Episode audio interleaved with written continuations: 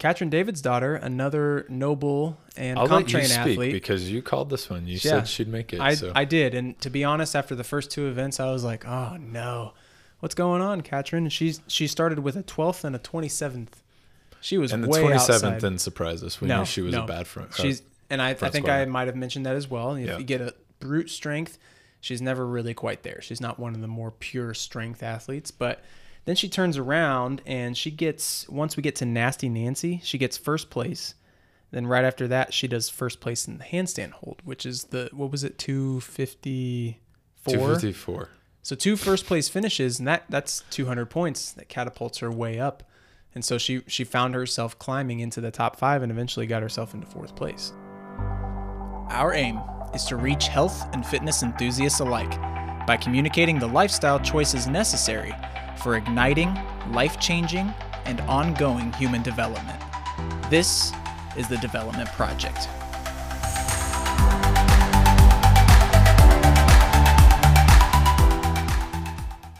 Hi, everybody. Welcome to another exciting episode of the Development Project. Here, we're going to talk about our recap of the 2020 Reebok CrossFit Games Stage 1. Tristan, how you feeling? Feeling good, man. I mean, it was really, really exciting. It was, uh, for the most part, you know, I don't try to be lenient on them, but I, I think that, you know, CrossFit HQ had a lot going on from uh, COVID to Black Lives Matter to Greg Glassman to Eric Roza. And I mean, I do think that those things need to go into your consideration for how did this event go. And I'm sure that we can pinpoint some things, but overall, I mean, really, a 10 out of 10 golf clap around the world. I, I thought that honestly they did a great job. Yeah. And I did see a small interview with Dave, and I think he did a great job of just saying, like, this was such a team effort. People don't even realize, all the way from HQ to judges being flown all across the world to honestly, I the athletes. I mean, if you've ever competed before in any sport, it doesn't have to be CrossFit. Like the the nerves that go into that, the preparation that goes into that. To we already do a sport where we train for the unknown. I mean, that's that was on full display here, literally the unknown. Um, and stuff like that. So yeah, I, I think that overall I was super pleased. Before I get into some of my critical talking points, Yeah. um, I just want everyone to know I was very impressed. Yeah, lots to unpack here. But first, let's go ahead and thank our sponsor for today's episode, LRX Apparel.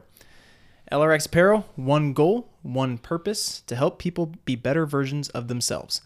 What does LRX do? They sell challenges in the form of athletic apparel that adapts to your active lifestyle. Every collection they put out has a challenge a challenge to stand united, a challenge to build a brighter perspective, a challenge to actively pursue progress. So let's do this together. Visit lrxapparel.com and use code LIVEPRESCRIBED. That's live prescribed to get 15% off your order. Give them some love, let them know that we sent you, and uh, wear some cool swag along the way. Swag. All right. So, the 2020 Reebok CrossFit Games had a stage one, right? So, we knew this from the beginning. We had 30 athletes. It was the top 30. What was it? Top 20 from the open, and then Top 20 and then the top 10 winners 10 from what we did get accomplished. Yeah. Cool. So we had 30 women, 30 men in stage one. This is an online format. Okay. So athletes are competing from their home gyms, from their home. They're they're local, so they're different time zones, all this stuff, not in one spot. And then we take the top five from this event stage and move them to October, where they'll meet in person at the ranch in California to compete for stage two and go for the title. So already this is kind of a little bit of a different way of viewing the CrossFit Games from what we've experienced in the past. And listening to a little bit of what Dave talked about afterwards, I, I kind of caught a snag bit of the um, interview that he gave with um, Talking Elite Fitness, um, and and speaking about that process of you know how did they come to the understanding of how they were going to get this competition put together. And some of the ideas that floated around were, you know, maybe we pick, you know, all the athletes do the workouts at the same time, and then you get the issue of like, what time zone do you pick to anchor that around? It's it's, it's a disadvantage for somebody at some point. So then they decided on this idea of you get a three block hour window for your time zone, and that is your window to complete two events, I think, at a time. Mm-hmm. Yeah, and then you submit that, and then once all scores are submitted, then they See release the the, scores. So yeah. from a from a spectator point of view, this was probably a little nerve wracking for a Mm-hmm. lot of people. It's like who's who's finishing where. Yeah. Give me your perspective on that. Yeah, I think that first of all, uh, again, what I like about this is, you know, we're a community, and don't get me wrong, we we are where we are because of the average people like us. Um, but you know, I, I actually do what I love about this is that they actually put the athletes 1st Um, where in the past, I can honestly say they don't do that. Um, Dave has been adamant about creating a spectacle and although that is nice and it's it's definitely enjoyable for us i i actually have to take a step back and and here's what i'll say we did all the workouts this week and i did have to modify um damn diane but i did all the others as prescribed and I broke them up over the course of four days, and I'm I'm wrecked. Um, nasty and Nancy, and then today, like I am already feeling the effects of awful Annie. Um, I can't imagine doing those over the course of two days. And there were still three other things: the 1,000 meter row, the front squat, and the handstand hold. I know it doesn't sound like a lot, but you'd be surprised with that 1,000 meter row probably demolished people at the end of day one, and then to try to have to go into a leg heavy day with Nasty Nancy and uh, the Awful Annie. Um, all I'm saying is that I do think there's a, a time for all to put certain people first or certain groups.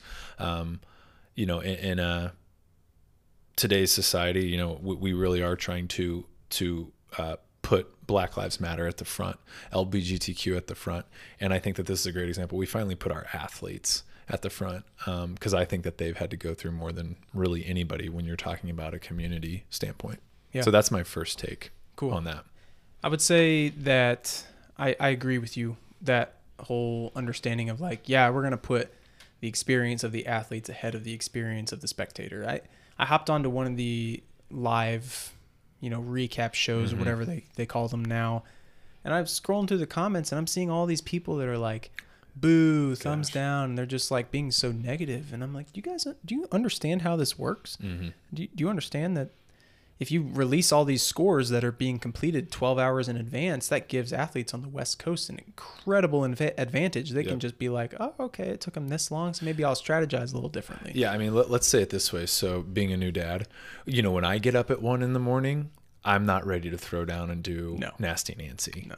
Screw that. I'm not ready to do a one rep max front squat. That's what Kara and Sam and all these athletes, Con Porter, that's B, BKG, that's what they've been doing for years when they do these things. Um, so, yeah, I, I think that there's 20,000 negatives and positives, but I think the one that you have to weigh is boo hoo did the spectator not to get to watch everything live or all the athletes got a fair shake they got to do their routines they got to be with their families in the evenings you know they didn't have to change things up and i think that that wins in my opinion Yeah. um, and being an athlete still myself even though it's local and amateur that's more important to me so Let's talk about the workouts next. Okay. The way that they set this up is they, they kind of did two events at a time almost within a time in a three yep Yep. And so what I really like about the way things are structured is it's it's you've got your classic CrossFit benchmarks with a games twist because let's be honest, Fran, Nancy, Diane, those are terrible enough for the average human. Mm-hmm. But these guys, they're putting out times in these workouts that are very good times in the normal workouts for regular humans. Mm-hmm. And it's it's a cool opportunity for us to see them advance the game a little bit. But we're also throwing in little side piece stuff one rep max front squat 1k row all those sorts of things. So what's your perspective on the way that the programming was laid out and how the events sort of shook up over the weekend Well, so the easy parts is like I, I love I love the complementary pieces. So obviously, you know, after we have taxed our lungs, if you've ever had a Fran cough before, um, to hold a 300 to 400 or in uh, Griffin Roelle's case, 490 pound front squat on your lungs. Uh, don't think for a second that that doesn't affect, and your your biceps and your your arms are already blown up from the pull ups and the the thruster, and then yes, we couple it that with I'm sure your legs if you're going unbroken for three rounds of 21, which a lot of athletes were able to do.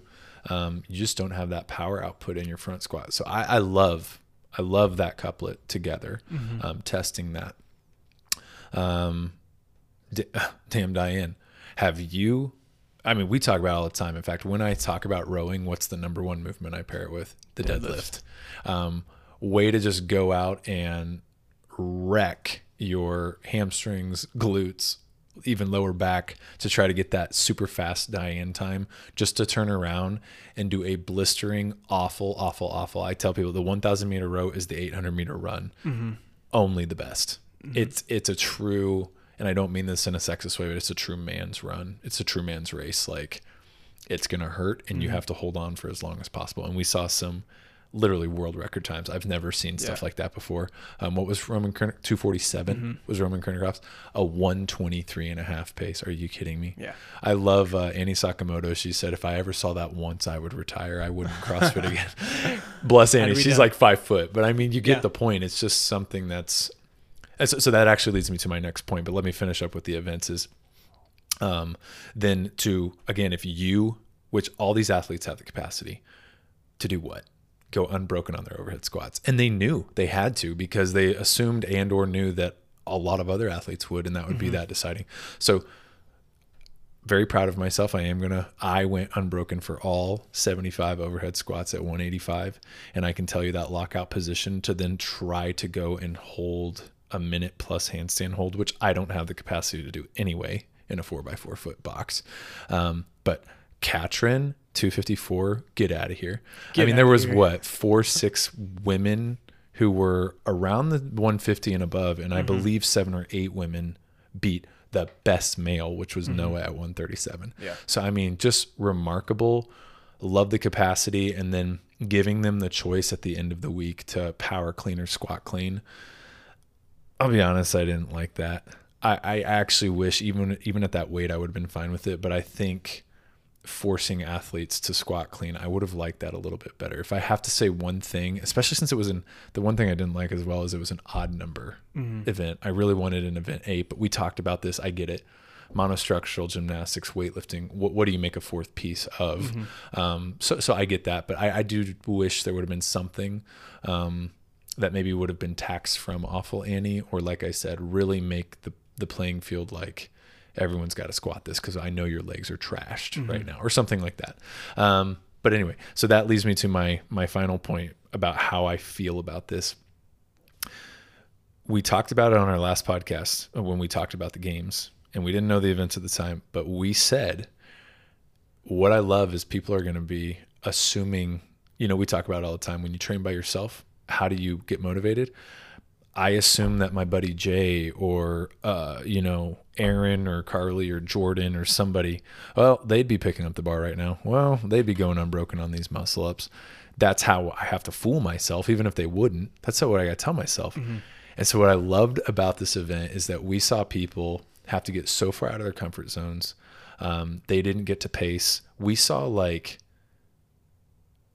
above elite level, like we literally saw things that we were like, I didn't think there was any physical way that that person could do that. Like people go out and do Di- Diane, and if you get a sub three, wow. Um, Tia got what at 228? Like what? Deficit strict handstand push-ups and a heavy, heavy deadlift that some guys can't even move that fast. And Yeah. it's just like, holy cow. I mean, we all saw Matt Fraser's 308. He's the only athlete to go unbroken on all 126 reps of a awful. That one should have been called awful Fran, not Yeah. but I get the alliteration. But anyway, that one was terrible. Um, so it's just what I loved is that not knowing what your fellow athletes were doing made you have to go to some some place that you've truly never been because we talked about it. People game game weekends. They game regionals. They game sanctionals because it's two, three, four days. There's 10, 12, 13 events. They're like, yeah, this one isn't my my one. I'm gonna really make it up here. So I'm gonna kind of loaf and make sure I have enough energy as the weekend goes on. Not this weekend. Mm-hmm. And same goes for Matt. Don't think Matt's times wouldn't have been 10 to 20 seconds slower on all of his events. He still would have gotten first on all the events he got first in, but he would have been able to see his opponents. And although it clearly didn't affect him, as the viewer, it made it totally worthwhile because instead of seeing a 348 Fran and still beating Noah by seven seconds and him dropping the barbell or the chest to bar. He went freaking unbroken and gave us a show. Yeah. And that's what I love. Fr- Griffin Roelle beat the next closest guy, I believe it was Tyler Christoffel, by like 33 pounds. He didn't need to do 490. Mm-hmm. No. Did you see how jacked up that dude was? Yeah. That's what I love. I love that. In fact, everyone's going to say, shut up. But I think that there should be multiple stages. And I'm not talking regionals, sanctionals. Right. I think there should be multiple stages to the games. And I think that we should always do an online format like this and not let the athletes see because I thought that that was amazing to go back and look at the facts, the statistics, the the times and the weights. I'm like, man, we just wouldn't have seen that. I think back to Rich, um, a year he won it was an overhead squat. And I think it was Matt's first year, and I think Matt, hmm, whatever he he he had one more pound, but he lifted before him, and all Rich had to do, I think it was 385 that he had lifted or something, and Matt did like 386 or something. All Rich had to do was 387. You know what Rich did? 400. 405 405. and he missed it. But my point is, is like he was there to put on a show. He wasn't there to beat someone by some measly little pound. And I'm just thinking to myself, like, man, where'd that go? And I feel like we finally got it back. Yeah. I feel like I've seen a bunch of little chess players these last few years, and we finally saw some guys and gals that like came out with their hell. cojones, and they were like, I'm going for it. Yeah. I don't care what happens. If I fall flat on my face, I'm going for it. And I'm like, I love that And some of them because fell to flat me on their backs. that's what in, that's what in-person competition used to be like Mm-hmm. it was like if i mess up i mess up i'm using the energy of the crowd Mm-hmm. and i just feel like there's been so much like chess playing these last few years um, and stuff like that it almost makes it boring and you're like man i wish you would have gone heavier. I, I know you could have pushed here but you know you're looking around at all your opponents and you can tell that you can loaf or something like that. And i get it. If i was a competitor i'd probably do the same thing because i'm like i got five more Mm-hmm. Got events after this man. I already got the points. It's good. Mm-hmm. so anyway uh, that's that's my long spiel but i mean that's what i love so much about the weekend. Yeah. so.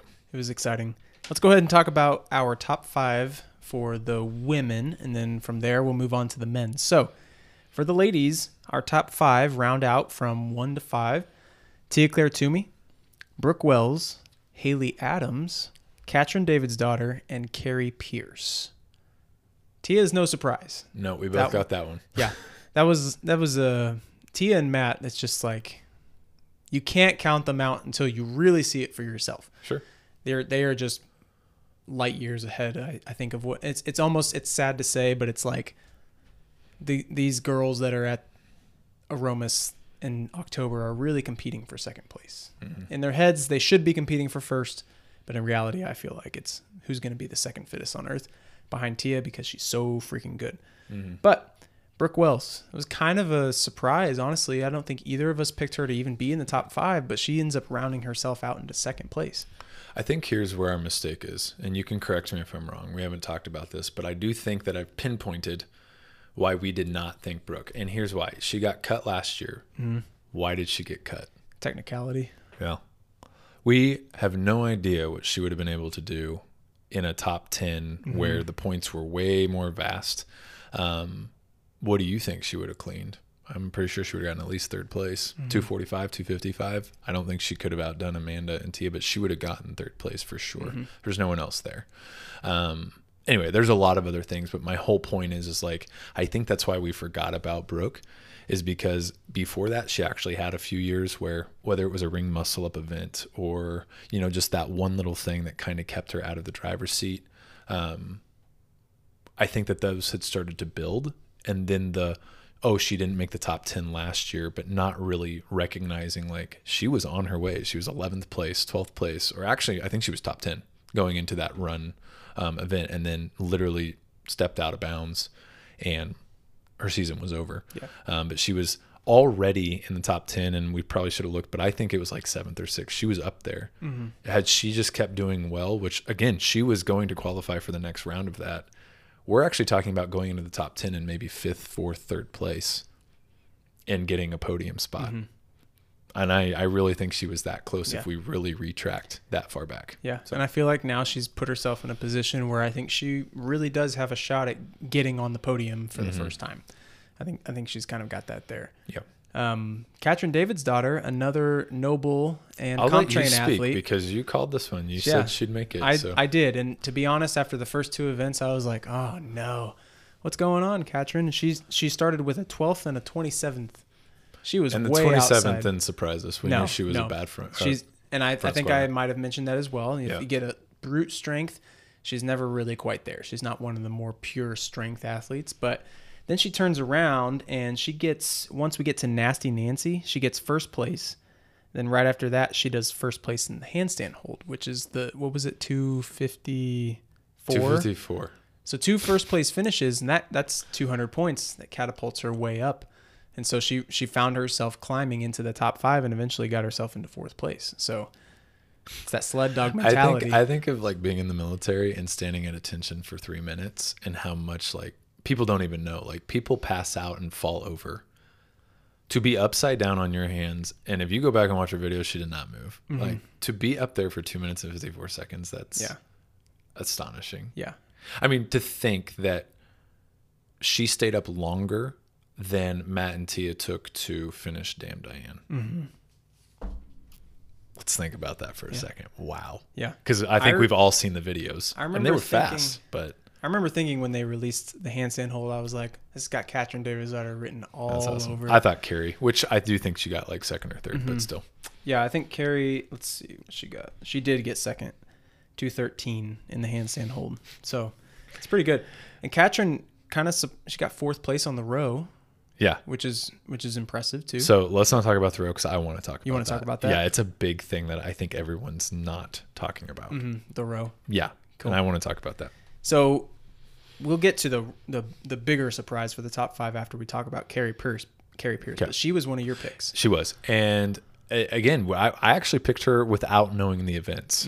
Um, Kari made the top ten last year. I feel like she has slowly improved her weightlifting. She used to be a power lifter, so I thought in this type of format, when again, if you go back, I said there would be probably a single modality gymnastics, monostructural, and weightlifting. And I thought, depending on what the weightlifting was, I thought she had enough strength to stay in the ballpark. I thought literally, regardless of what the gymnastics was, I just wrote her off as first place. She got 2nd whatever. Um, and I knew that she would probably play middle of the f- middle of the field on on rowing. Um, but then I did speak to like if this is more open esque and you see a lot of more pull ups, chest to bar, muscle ups, strict handstand push ups, which we saw. I just thought that it favored her. And I mean, I just happened to be super right. Even though I didn't call the workouts, I mean, she smashed Damn Diane. She did decent in Friendly Fran, which I was actually surprised she Top didn't do 10. better. Yeah. Um, I was expecting top three, honestly, when I saw that come out.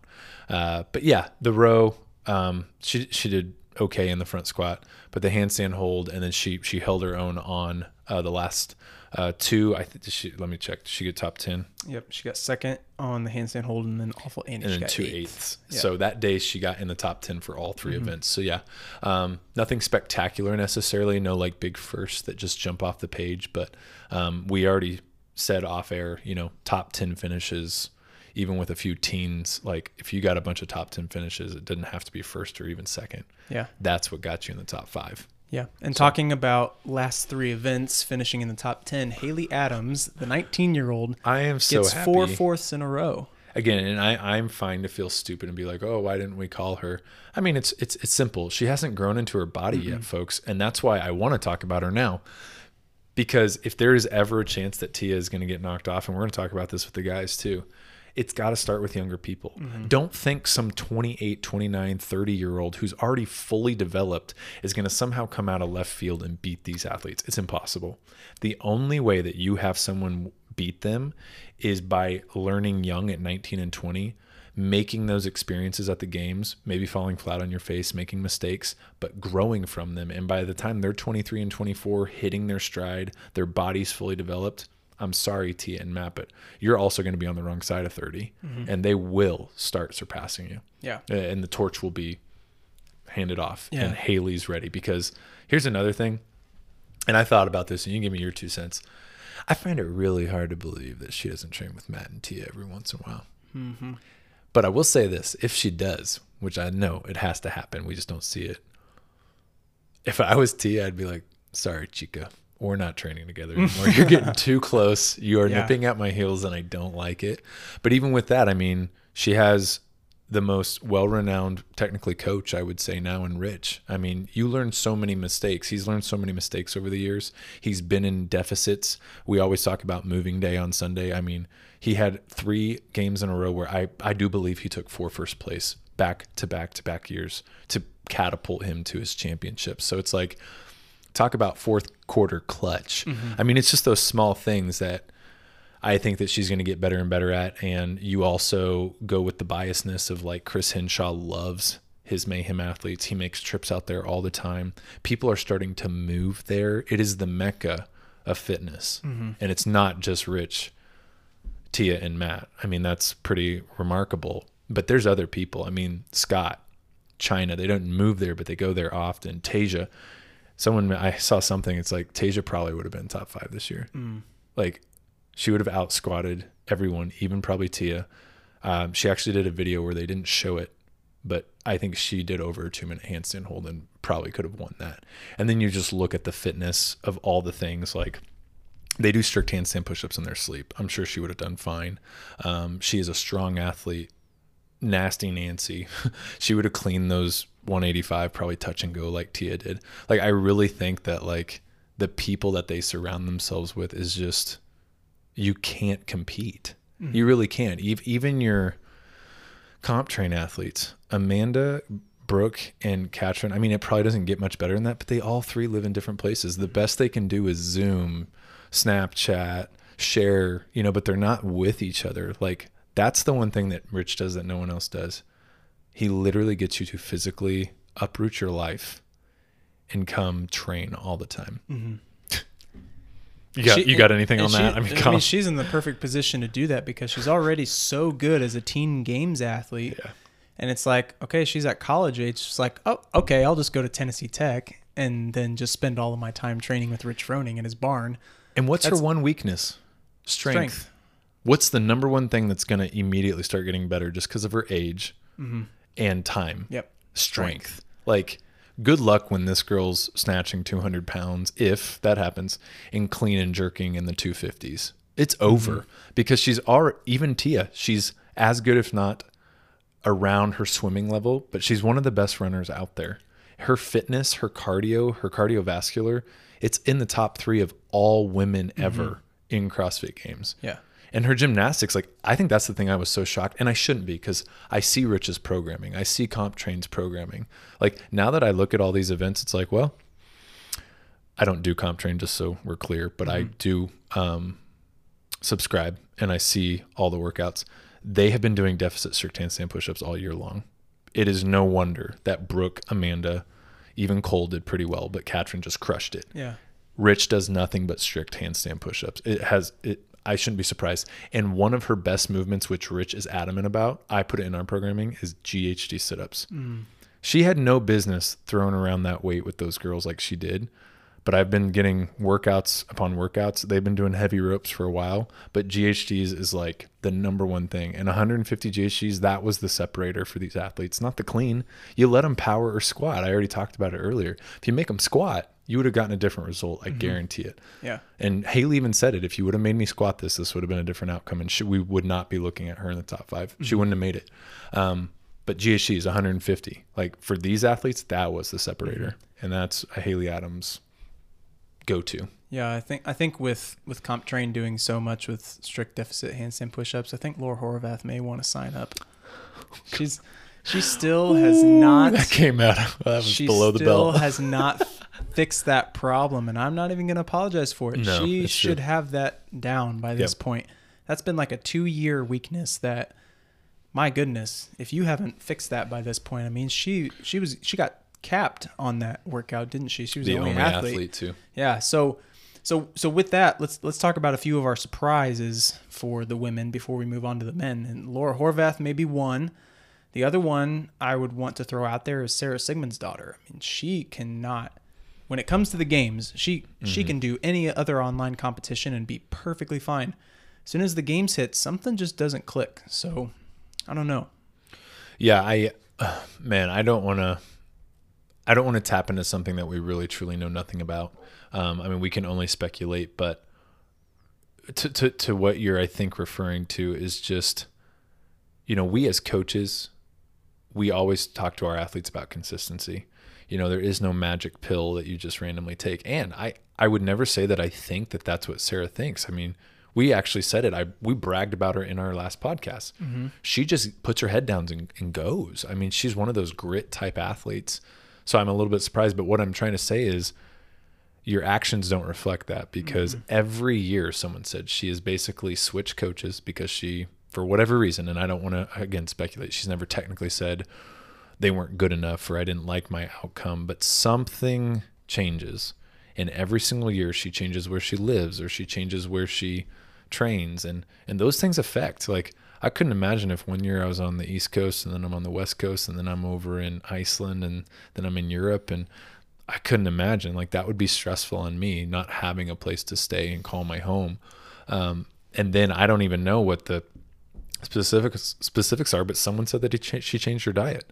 Mm-hmm. I know she changed her diet two or three years ago when she was with Rich, and it was like very s- specific to her blood type. Mm-hmm. Whatever. I didn't know. I don't know enough about it. I'm not going to talk about it. But she clearly thought that she figured something else out then.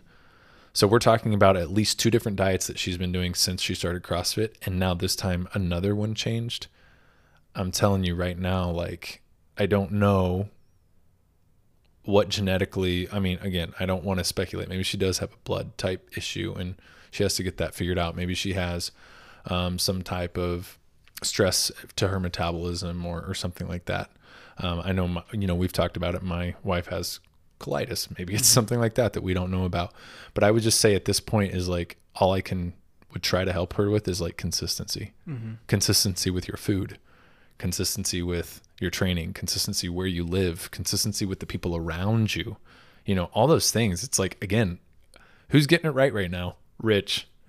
Consistency Consistency. barn, house, mayhem, repeat. I mean, that's what he does. And yes, he does have people move, but they move there to literally be like, this is where I want to live now. You know, and it's again, it's the people around you too.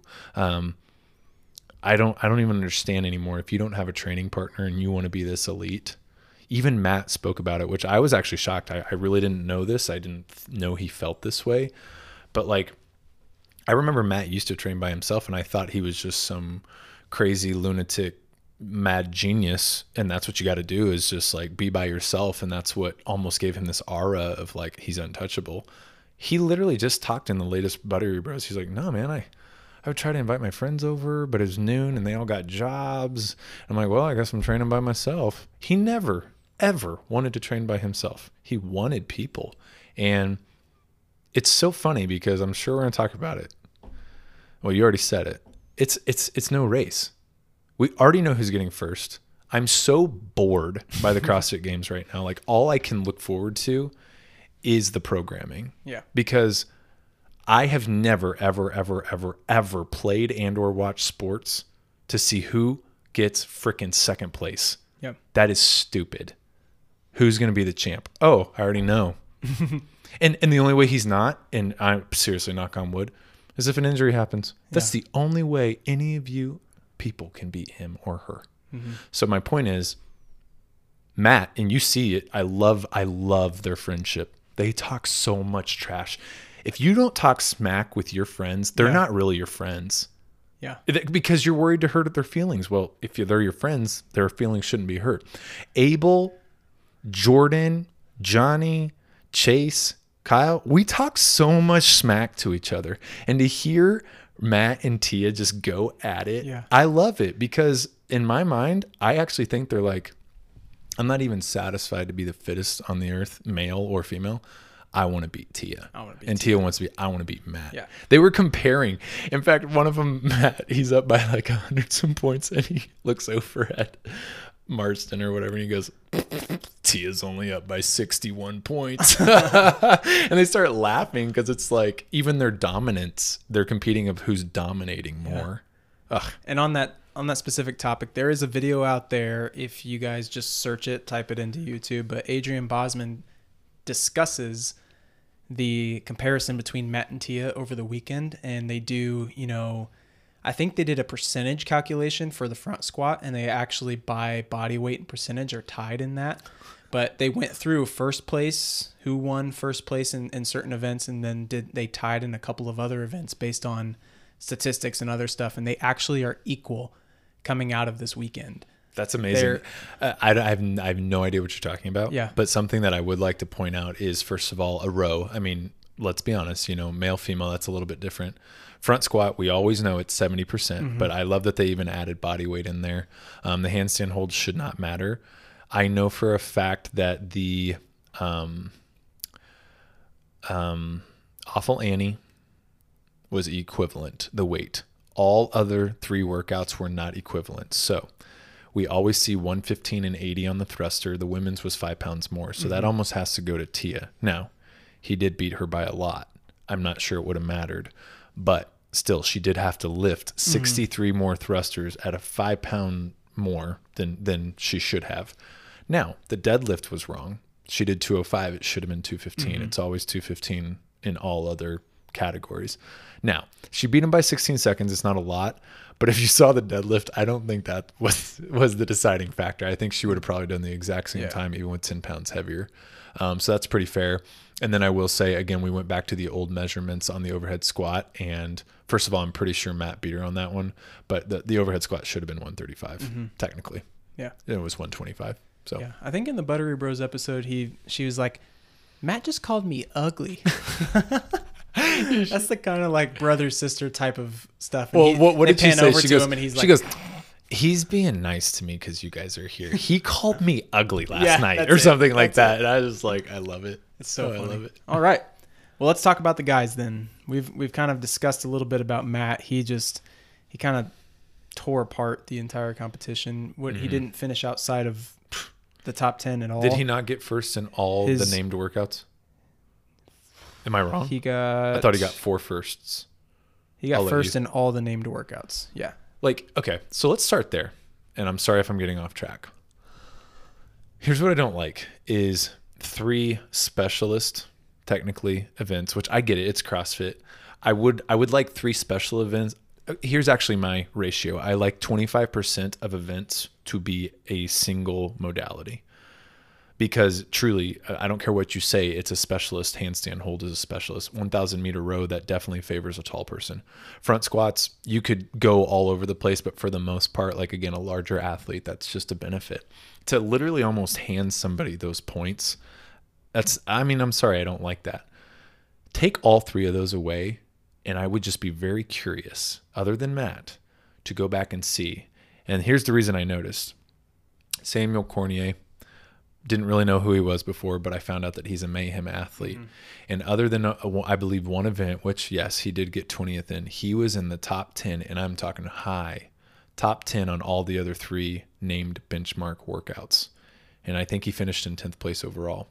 But if you go back and you look at his single modality things, they were definitely his weaknesses. And I'm not mm-hmm. saying that he shouldn't get better at those. I'm not trying to give him an out, but I'm trying to say CrossFit, meaning couplets, triplets, or chippers, that's that's CrossFit, like classic anyway. Mm-hmm. Matt was first of all absolutely dominant, literally for first place. What the heck? But if you actually go look, go back and look at Chandler, go back and look at some other guys, it's like, man, I mean, those little little single modality things really you know kept them back and it's mm-hmm. really really unfortunate again i don't mind those three movements but I would I wish there would have been ten events then. Where was the chipper this mm-hmm. week? Yeah, there wasn't one. You know, uh, AMRAP, there wasn't one. Mm-hmm. It was mm-hmm. all for time, which again I understand because of the format that we were in, but it's just like I, I still felt like there were a lot of things missing, um, and that's okay. I mean, it is okay. And I, and again, Matt might be the one negative, but I know we switch over to the guys, so let's just say it for both. The one thing I wanted to talk about the row if you go back to the females, Kari Pearce, fifth place. In fact, I want to get this very right. So, Kari Pearce, 451 points. Sixth place, 449. Seventh place, 446. Eighth place, 444. Seven points separated three other women that could have gone to the games. Go back and look at the row. Five women tied for sixth there was only a two second separation, I believe, and I could be wrong, from fourth to 18th place. It's incredible. Two seconds. Any of those girls could have gotten literally 0.3 or one. How are you not kicking yourself right now and been like, I could have gone one second faster? That- surely.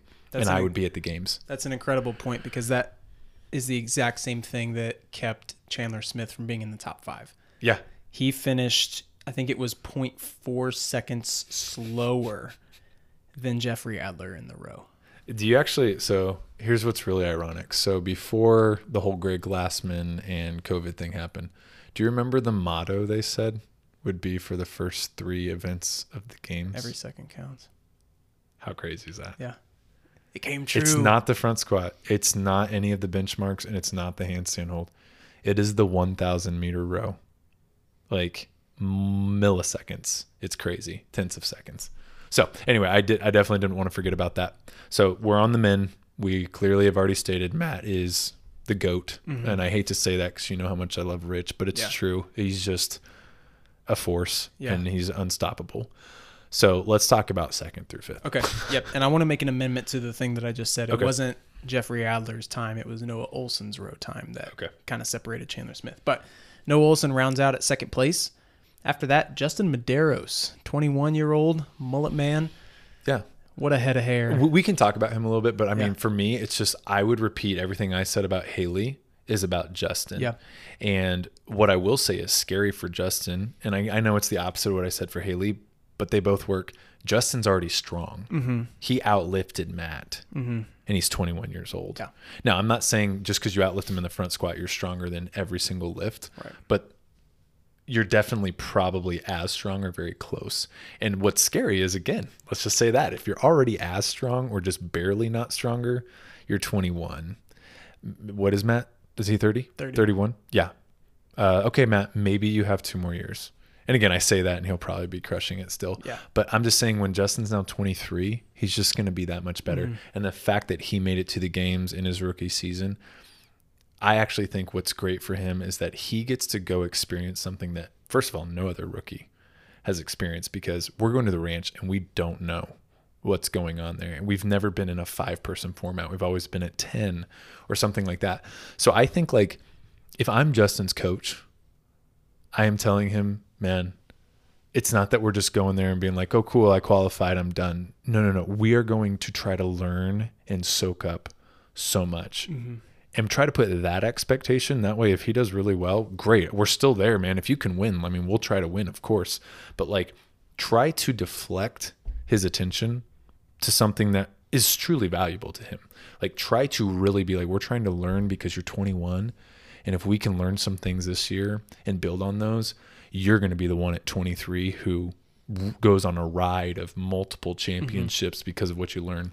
Right. So it's it's those things. I think a lot of people forget Ben Smith.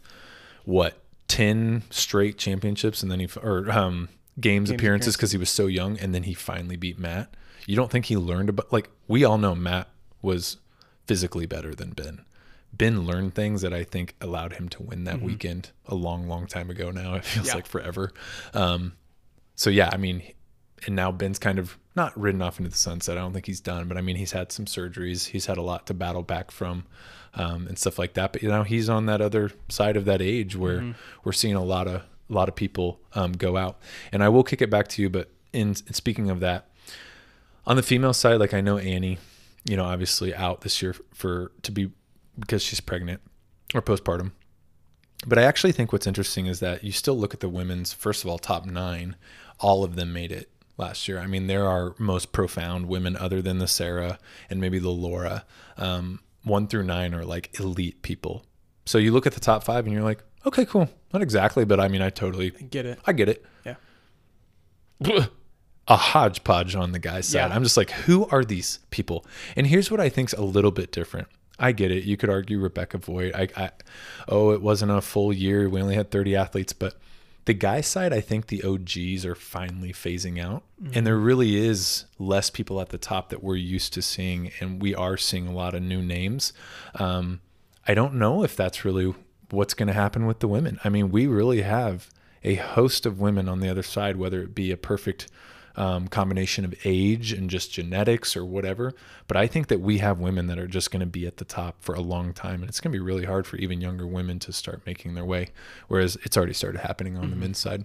Yep. So Rounding out the top five for the guys, we got Samuel Kwant at fourth, and then Jeffrey Adler at fifth. So Samuel Kwant, he was your dark horse. I got lucky.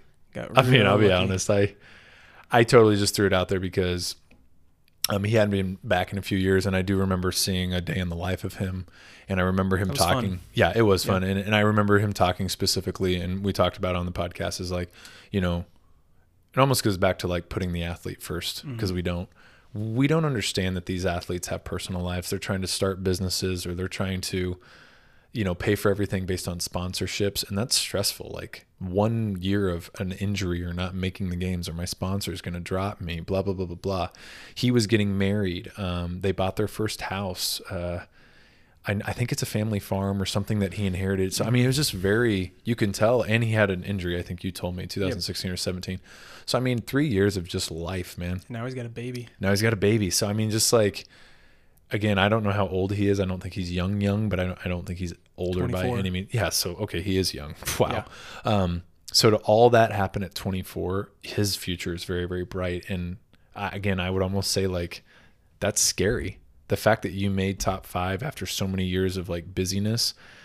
Have you now got your life into a place that you want it, and now you can really just focus on training? Because if that's so, then he's going to see a name that we see. He's going to be a name that we see a lot for years to come. The way that everything shook up this year too, I think played a lot to his situation. But because he had so much of that stuff going on, he's been training in that that home barn gym forever. Mm-hmm. Like he hasn't been training at an affiliate. So then when a lot of these athletes got kicked out of their gyms because of COVID and had to start training at home, or maybe you know in Pat's Pat Vellner's case couldn't even get some equipment because of some of this stuff.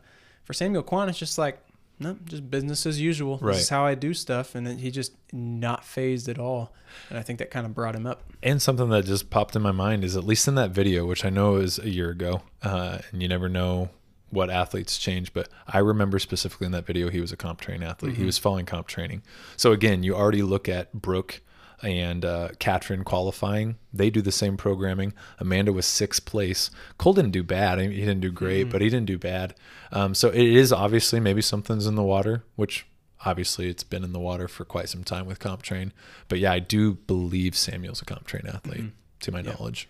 So Jeffrey Adler is the only Canadian, actually only un-American who's in the top five for the guys. So as, as far as wearing that Canadian crown, that kind of speaks to a little bit of what happened to. Well, I'm going to be honest. I cut out Brent Fikowski already. Yeah. But Patrick Vellner was a huge surprise to me. I thought he would be that second place guy, and I still honestly feel like he's that guy that has the potential to to be right up there with Matt. But he also had an injury throughout the weekend. Mm-hmm. He did well. talk about a groin injury. Isn't Mhm. that specific? Yeah. Um, yeah, I'll let you talk to that more, but I will just say uh, that is actually something that I have had. I, have I've been very blessed to not be injured a lot of my life, especially my athletic career.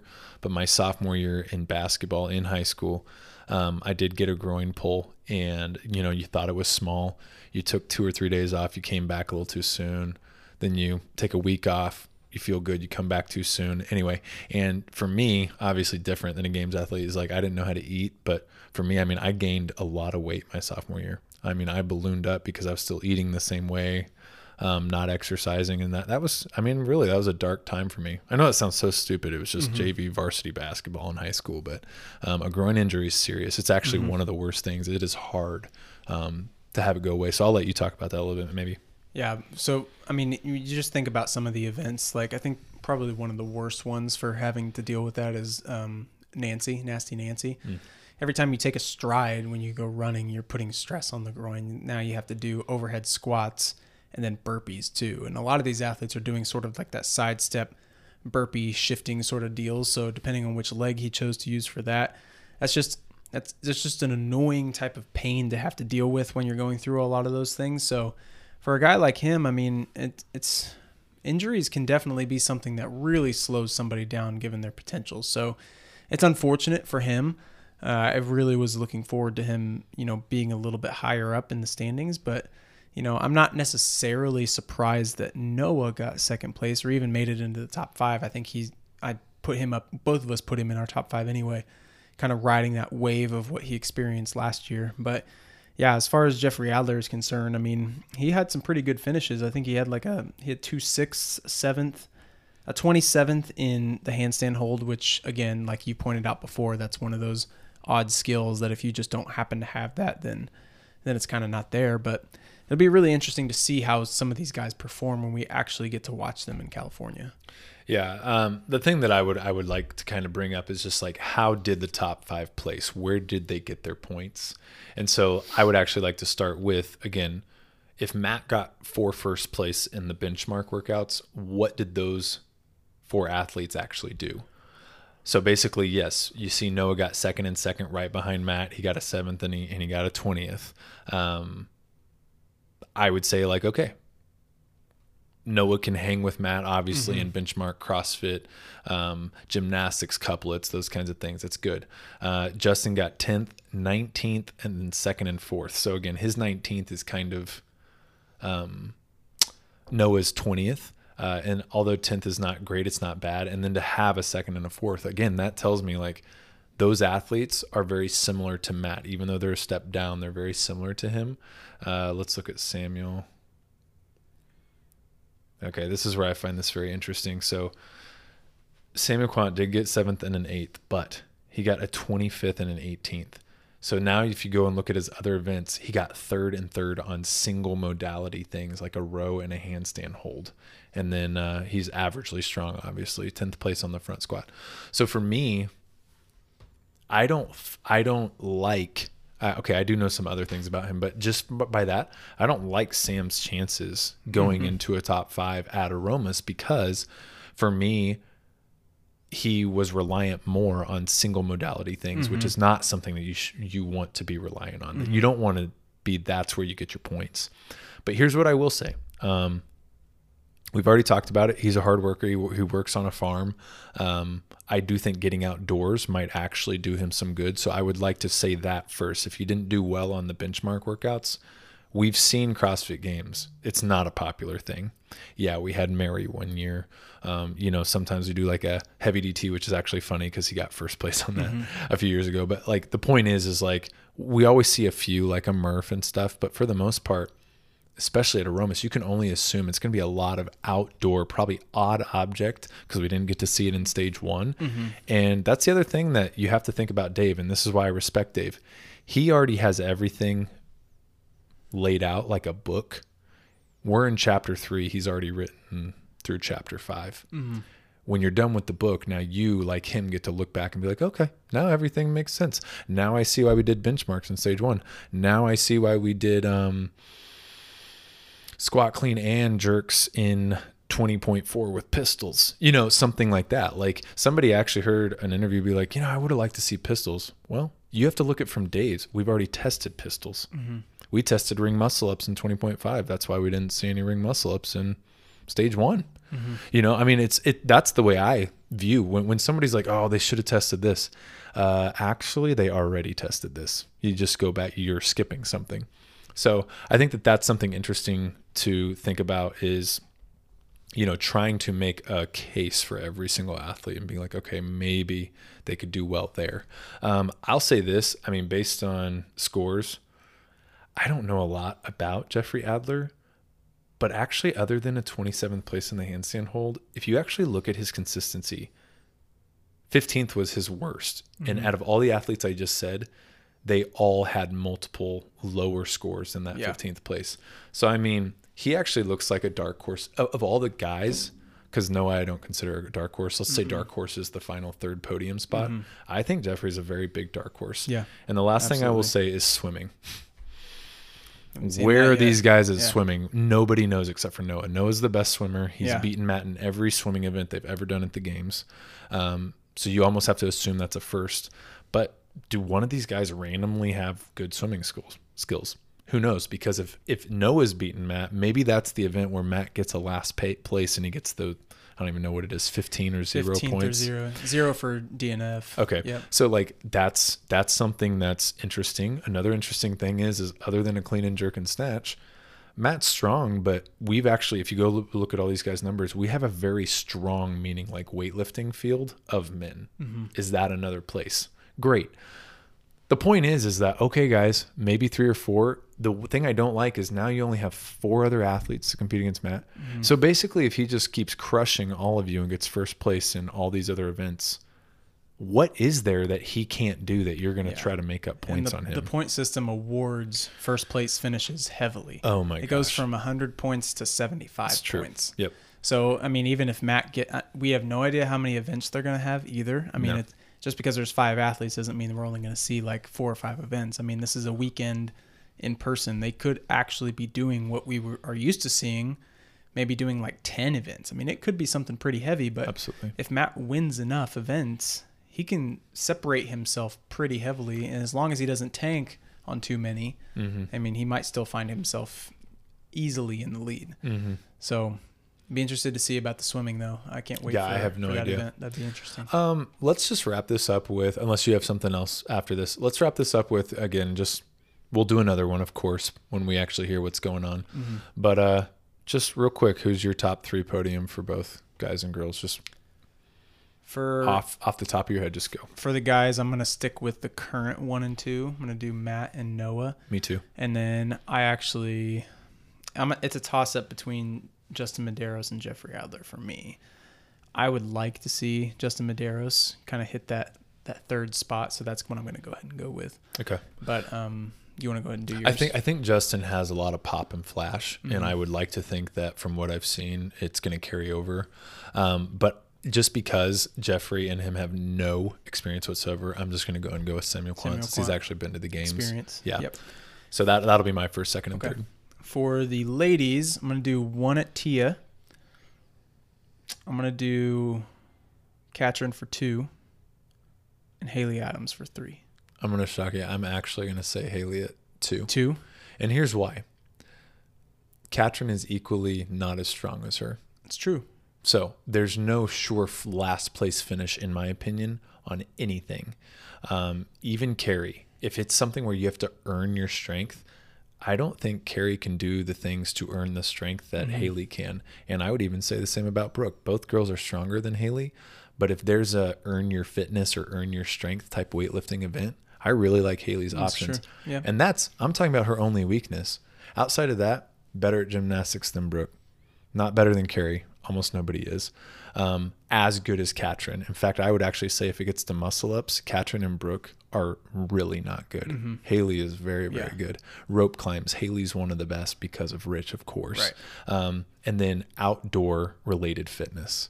Haley and Tia are in a league of their own. Yeah. Katrin's probably the next closest. Brooke and Kari, not even close. No. If we're talking about a ruck event, any kind of running, trail hiking, biking, swimming, even rowing, and I I like skiing and biking, all of it. Haley and Tia are gonna can be first and second, and I have a feeling like that's what we're gonna see because we didn't see that in this first stage mm-hmm. one. We saw a measly little run with a 1,000 meter row. People monostructural events are headed your way. Like Yeah. that is going to be a huge thing. I know for a fact that's going to be a huge thing for stage two at Aromas. And I think that Haley's going to get second. Third place, I'm just going to, I, I really hope the best for her because of all the years, she, but I'm going to go with Brooke. I really mm-hmm. hope that she can get a podium spot because I, I know years ago I thought that she had all the potential in the world too. And I feel like she has just kept hitting those little like roadblocks. Um, Katrin's been there. I'd love Kari too, but yeah, I, I'm going to go Tia, Haley, and then Brooke to round out the top three. Cool. Awesome. Well, we will hit you guys up with our update once all of the stuff happens in October. We're looking really we're looking forward to it. It's going to be a lot of fun. I think we're going to actually be able to see this one live. So so. that'll be great to be able to to sort of sit down and, and see stuff unfold live as it happens and not have to worry about this whole guessing game that we did, you know, before for the stage one. So we'll get you guys back with our update on the new champions when those are crowned back in October. And until then, we will catch you guys in the next episode.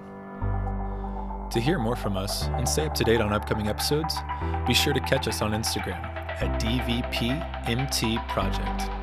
We'll catch you later, everyone.